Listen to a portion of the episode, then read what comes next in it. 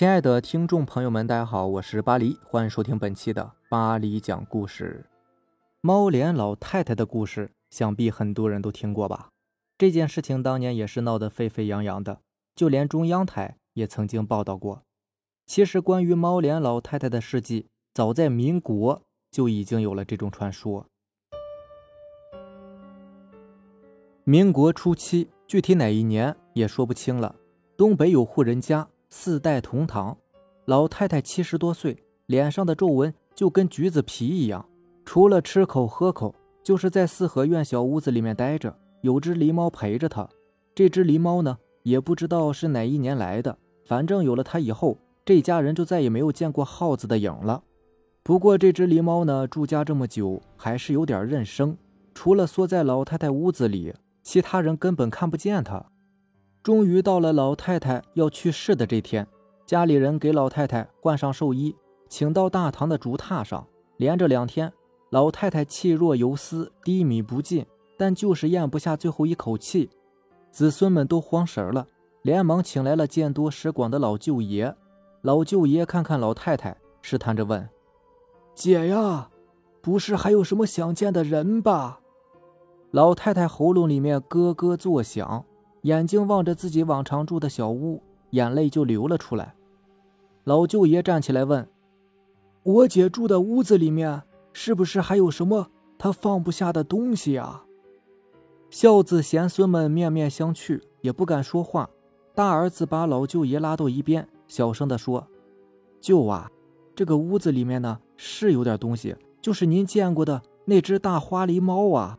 您说我妈现在这个样子。”这玩意儿能放他出来吗？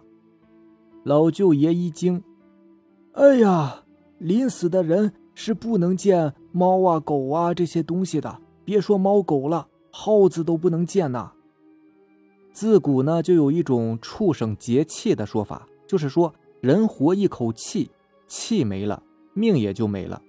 这个气呢，看不见摸不着，但百八十斤的活人全靠这口气撑着。人要是死了，气也就跑了。万一不巧正好猫狗路过，劫了这口气，那就能成精，吃人败家，那是不在话下。所以说，谁家要是死人呢，得先把家畜看好。可是这个老太太感情和狸猫太深，不看到大狸猫呢，就顺不下这口气。好歹是自己的亲姐姐呀，能让她走得这么不情不愿吗？老舅爷犯了难，问外甥。那只狸猫呢？你们怎么处理的呀？嗨，还能怎么处理呀？几个人在屋子里边堵它，好歹把它给绑上了，用铁链子吊房梁上呢。这等我妈一走啊，烫了它扒皮，给老舅爷做个暖膝。要说这个狸猫凶啊，您看外甥这个脸，这个爪印儿啊，被抓的，您看看。老舅爷气不打一处来，上去对着外甥舔着的大脸就是一大耳刮子，骂道。我姐还没死呢，你就这么作践她的心头肉啊？要不是你们这些不孝的东西，平日里对老人不闻不问的，我姐至于一天到晚的窝在屋子里面和狸猫作伴吗？你们这么做呀，是诚心不想让我姐闭眼呐，小心她做鬼也不放过你们。老太太的孝子贤孙们齐齐委屈地说：“老舅爷，瞧您说的。”老人家在的时候，我们也没少他的衣食啊，怎么就说我们不孝顺呢？老舅爷长叹道：“你们呐，老人要的是暖心，不是暖身；要的是有人陪着说说话，不是一日三餐的混吃等死。这个等你们老了就知道了。现在说了你们也不明白，赶紧带我去放了那只狸猫。”众子孙不敢怠慢。连忙带着老舅爷去了一个小屋，一看那只狸猫，毛被揪落的一块一块的，四只爪子被麻绳扎着，就像是捆猪仔一样，嘴里塞着一麻盒，腰间捆着一个狗链，悬在大梁半空中。见到老舅爷进来，叫不出声，猫眼里湿润润的。老舅爷气的是直跺脚：“你们这帮畜生啊！狸猫帮你家镇了这么多年的耗子，没功劳也有苦劳吧？”这么糟蹋他，快去放下来！众子孙慌忙把狸猫放下来。老舅爷掏出猫嘴里的麻盒，狸猫立刻像是没命似的叫起来，就跟哭一样。猫头拼命的扭向大堂上布置好的灵堂。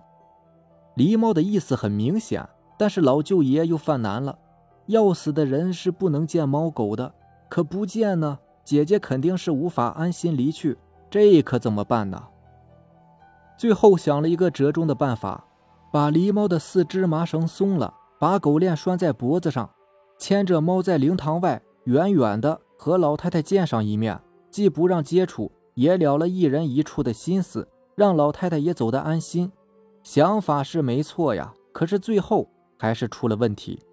话说大儿子牵着猫，老舅爷颤巍巍的拄着拐杖，刚来到灵堂外。留灵堂照应的老二就在灵堂里面大喊起来：“哥，舅爷，我妈刚走了。”狸猫一扭头，不知怎么的就拖出了狗链子，噌的一下就窜进了屋子里面，扑在老太太脸上。二儿子吓得是拿起哭丧棒，一家伙砸在狸猫脑袋上，把狸猫扇出去老远。正要上去再补一下，突然觉得气氛有点不对，大家都目瞪口呆的看着自己后面。他一扭头。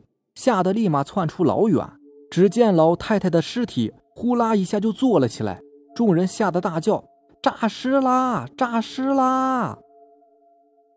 要死的人被猫狗扑了叫节气，可是已经死了的人被猫狗扑了，那就不叫节气了，那叫诈尸。说白了就是僵尸复活呀！谁都知道这个僵尸是要吃人肉、喝人血的。灵堂里面立马是鸡飞狗跳，乱作一团。要说胆儿大的，还是老舅爷，拄着拐杖上前叫道：“姐呀，姐呀，有什么事情放不下你说呀，不要吓坏了家里人。”喊了一会儿，看老太太又躺下了，壮着胆子上去一摸老太太鼻子，怒道：“谁眼瞎了？说我姐死了，这不还有气呢吗？”事情就是这么怪。老太太二儿子百口莫辩，被众人骂得像个怂，只好灰溜溜的收拾了地上被砸得脑袋开花的猫尸体，躲了出去。经过这一折腾，老太太居然一天天的进气儿出气儿多了起来。孝子贤孙们傻了眼，感情这个灵堂是白准备了，但是人只要有气，总不能把老太太活埋了吧？于是只好把老太太又抬回了以前住的小屋。可是没有想到，接下来就发生了一些怪事儿。第一件怪事是，白天总看见老太太躺在床上，送去的饭粥也没见动，可也没见老太太饿着。倒是到了半夜，老太太家人总是觉得院子里面有人轻轻走动的样子。第二件怪事是，周围方圆几里地突然耗子都没了踪影，有人亲眼看见粮仓里的耗子白天搬家，成群结队的，慌慌张张的，就跟逃命一样。不过年头里大家都不宽裕，要说这个耗子爷搬家，那也是好事儿。可还没来得及高兴呢，第三件事情就发生了。这第三件事就是小孩失踪了。开始是不到周岁的婴儿，等婴儿都没了，三四岁的小孩子也开始保不住了。一时间是人心惶惶，都说是拍花党来了。这个拍花党呢，也叫拍花子的，就是拐卖小孩的。说白了。就是人贩子嘛！大家到了晚上都把小孩挤在中间睡，可到了天明一看，原本上了锁的门大敞着，床上的孩子已经不见了。这拍花党是怎么神不知鬼不觉的潜入上了锁的房门呢？终于有细心的父母发现，孩子失踪后打扫的时候，在床下或者是梁上的灰尘中发现了缠着小脚的鞋印。民国初年了。缠小脚的妇女，那都是有点年纪的了。大家这才想起来被狸猫扑过复活的老太太的事情。有人就怀疑活过来的老太太是被狸猫披了死人皮在作怪。看上哪家的小孩子呀，夜里窜进屋，躲在床下或者是梁上，等大人睡熟了下手叼了孩子，开门溜走。这怀疑归怀疑，谁也不敢这么肯定。倒是这些风言风语啊，传到了老太太大儿子的耳朵里，愁得他是晚上睡不着觉。这天夜里面，正在床上翻来覆去，突然就听见院子里面有小孩轻轻的哭声，就啼哭了一声，便戛然而止。大儿子慌忙起身，在窗户上舔了一个小洞，看见院子里月光下老太太像是抱着个什么东西，轻轻的闪进了小屋子里。大儿子就犯起嘀咕来：“我妈不是起不来床吗？怎么突然晚上出去散步了？莫非……”大儿子不敢多想，悄悄推开门，偷偷走到小屋子门前，猛地一推门，月光一下子就钻进屋子，把屋子里面映得雪亮。月光下，跪在床上面向墙壁的老太太慌忙卧倒。由于是侧躺，只能看见半边脸，眼睛滴溜溜地看着大儿子。大儿子来到床前，轻声问：“妈，您能起来走动了呀？您身后那是什么呀？”老太太一抬头，露出埋在枕头上的另半边脸。大儿子赫然看见，那就是一张毛茸茸的猫脸呐！血迹正沿着猫嘴边滴落下来，对着大儿子阴森森的笑。大儿子一声狂叫，跌跌撞撞地退出门槛后，大叫：“来人呐！来人呐！救命啊！我妈被花皮附体啦！”院子里各个房间纷纷亮起了灯。不一会儿，大家都披着衣服跑了出来。大志听大儿子这么一说，个个是汗毛直竖，也顾不得家丑不可外扬了，打开院门就喊左邻右舍过来帮忙。等到小屋门前围得结结实实的。大儿子这才想起来，从关门后，屋子里面就没有过动静。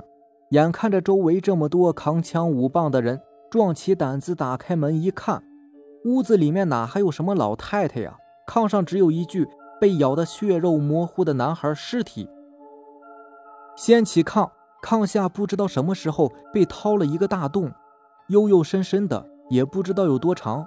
有长得短小精悍又大胆的邻居。牵着绳子爬进去，一直到头，发现出来的地方已经是在乱坟岗上了。